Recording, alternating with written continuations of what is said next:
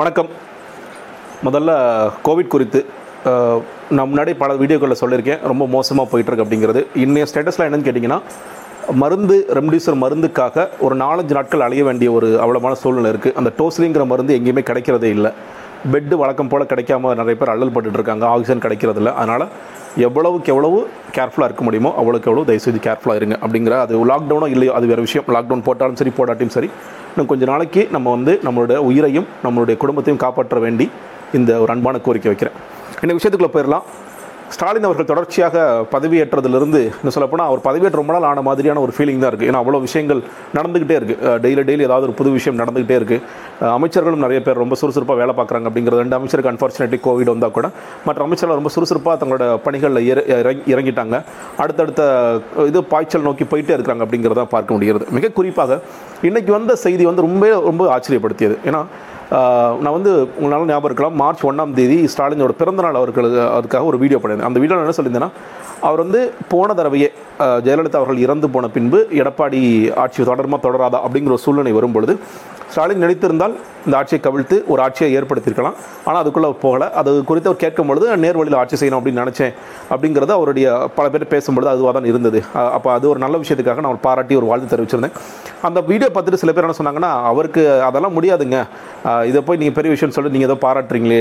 அதெல்லாம் கிடையாதுங்க. அவர் நினச்சிருந்தா கூட எப்படி அவரால் அதெல்லாம் செஞ்சுருக்க முடியும்? அப்படின்னு ஒரு வார்த்தைகள் சொல்லியிருந்தாங்க. நான் வந்து ஏன்னா பல பேர் பேசுனதுனால ரொம்ப க்ளோஸ் சர்க்கிளில் பேசும்பொழுது இல்லைங்க அந்த மாதிரி ஒரு ஆட்சி அமைக்க ஒரு விரும்பல. ஒரு நேர் வழியில் ஆட்சி அமைக்க விரும்புகிறாரு விமர்சனத்துக்கு உள்ளான ஒரு ஆட்சி அமைக்க விரும்பல அப்படிங்கிறது.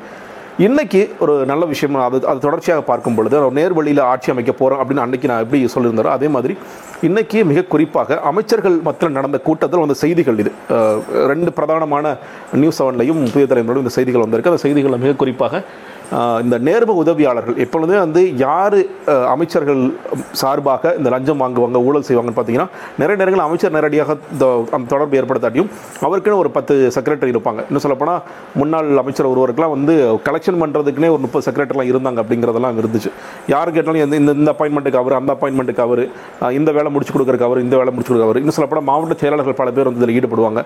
எம்எல்ஏக்கு நிறைய பேர் ஈடுபடுவாங்க. இது பெரிய ஒரு ஒரு ஒரு- ஒரு கேங் மாதிரி நடந்துகிட்டே இருக்கும் அப்படிங்கிறத பார்க்குறோம். நம்மளே பல தடவை சொல்லியிருக்கோம். ஒவ்வொரு எம்எல்ஏவும் பல கோடிக்கணக்கான ரூபாய் போட்டு வந்திருக்காங்க. அவங்களாம் சேவை செய்ய வந்திருக்காங்க. எல்லாருமே வந்து ஒரு சமயத்தில் ஊழல் செய்ய தான் ஆரம்பிப்பாங்க. ஊழல் செய்வாங்க அப்படின்னு சொல்லியிருக்கோம். ஆனால் அதெல்லாம் இருக்காதோ அப்படிங்கிற ஒரு நிலைக்கு இன்னைக்கு ஸ்டாலின் அவர்கள் பேசி இந்த பேச்சுகள் வந்திருக்குன்னு நினைக்கிறேன்.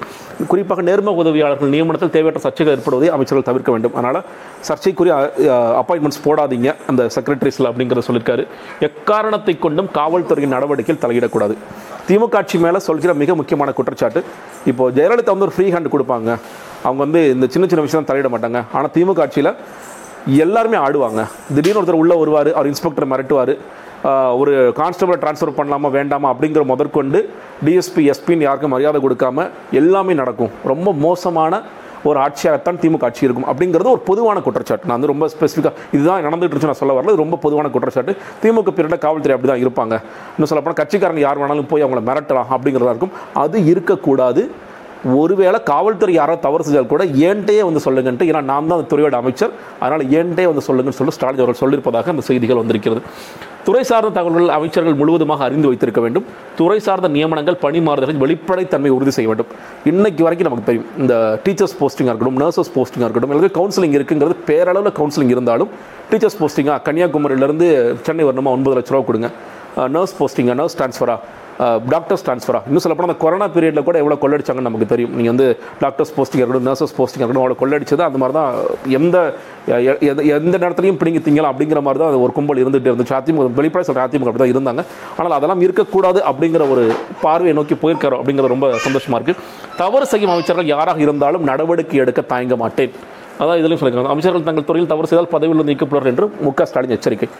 பல எம்எல்ஏக்கள் பல வருடங்களாக இன்னும் சொல்லப்போனால் பல டேர்ம்ஸ் வந்திருக்காங்க. ஆனால் அவங்களாம் விட்டுட்டு அவங்கள செலக்ட் பண்ணியிருக்கேன்னா மிக முக்கியமான காரணம் நீங்களாம் நல்லா செய்வீங்க அப்படிங்கிறது தான் ஒருவேளை நீங்கள் தவறு செய்தீர்கள் என்றால் நீங்கள் தூக்கி எறியப்படுவீர்கள் அப்படிங்கிறத சொல்லியிருக்காரு அப்படிங்கிறத ரொம்ப ஆரோக்கியமான விஷயமாக பார்க்கிறேன். ஏன்னா என்னென்னு கேட்டிங்கன்னா இந்த பல நேரங்களில் இந்த ஒரு விமர்சனம் வரும். ஸ்டாலினால் பெருசாக கட்டுப்படுத்த முடியாதுங்க. அதில் குறுநில அமைச்சர்களாக இருப்பாங்க. பொன்முடியூர் குறுநில அமைச்சராக இருப்பார். ஏவா வேலூர் குறுநில அமைச்சராக இருப்பார். இவங்களாம் மீறி என்னங்க பண்ணிட முடியும்? அந்த அந்த அந்த கோட்டரை விட்டு அவர் தாண்டி வர மாட்டார். அந்த சர்க்கிளோட தாண்டி வர மாட்டார். அவங்க வச்சதாங்க சட்டம். அவங்களே பெருசாக பண்ணுவாங்க. அவங்கள மீறி என்ன பண்ணிட முடியும் அப்படின்ற பல பேச்சுக்கள் நம்ம கேட்டிருக்கோம்.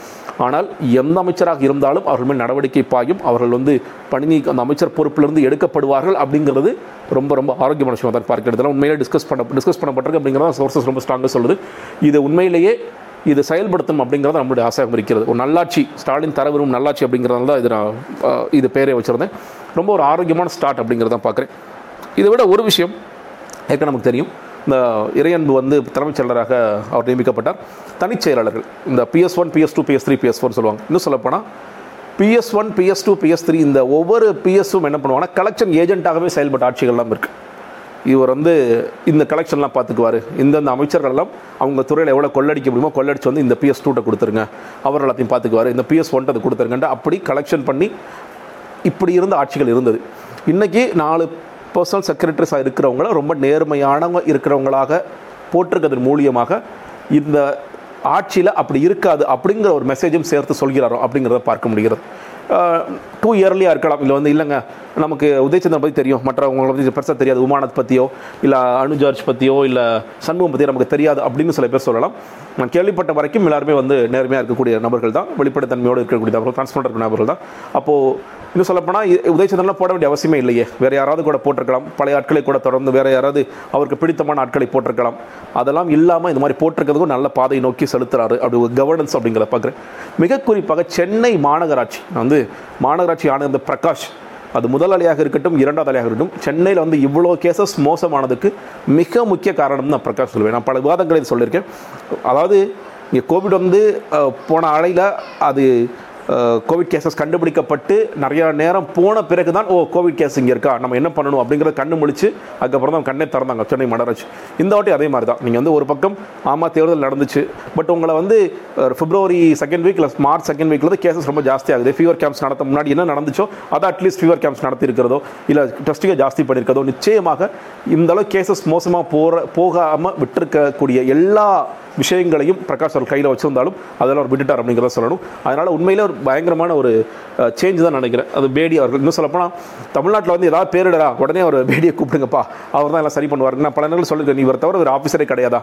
இவர் வந்தால் எல்லாம் முடியுமான்ட்டு. உண்மையிலே சென்னை மாநகராட்சிக்கு ஆணையராக நியமித்தது மிக மிக மிக வரவேற்கத்தக்க வேண்டிய விஷயம் நினைக்கிறேன். இனிமேலாவது அட்லீஸ்ட் என்னென்ன பிரச்சனைகள் இருக்கோ அந்த பிரச்சனைகளாக மாறி மாநகராட்சியிலையும் பல பிரச்சனைகள் இருக்குது அடுத்து மழைக்காலம் வரும்பொழுது சில ச- சில பிரச்சனைகள் நம்ம சந்திச்சுட்டே வரோம் இந்த மழைநீர் வடிகால் குறித்து நம்ம ஒரு அடி கேள்வி எழுப்பிட்டே இருக்கோம். அதெல்லாம் கூட அடுத்து அடுத்தடுத்து அவர் செய்வார் அப்படிங்கிறத நம்புறேன். ஒரு நல்ல பாதையை நோக்கி இந்த கவர்னன்ஸ் செலுத்தணும் அப்படின்னு புதிய முதலமைச்சராக தேர்ந்தெடுக்கப்பட்டுள்ள ஸ்டாலின் அவர்கள் செல்கிறார் அப்படிங்கிறது ரொம்ப ஆரோக்கியமான விஷயமாக பார்க்கிறேன்.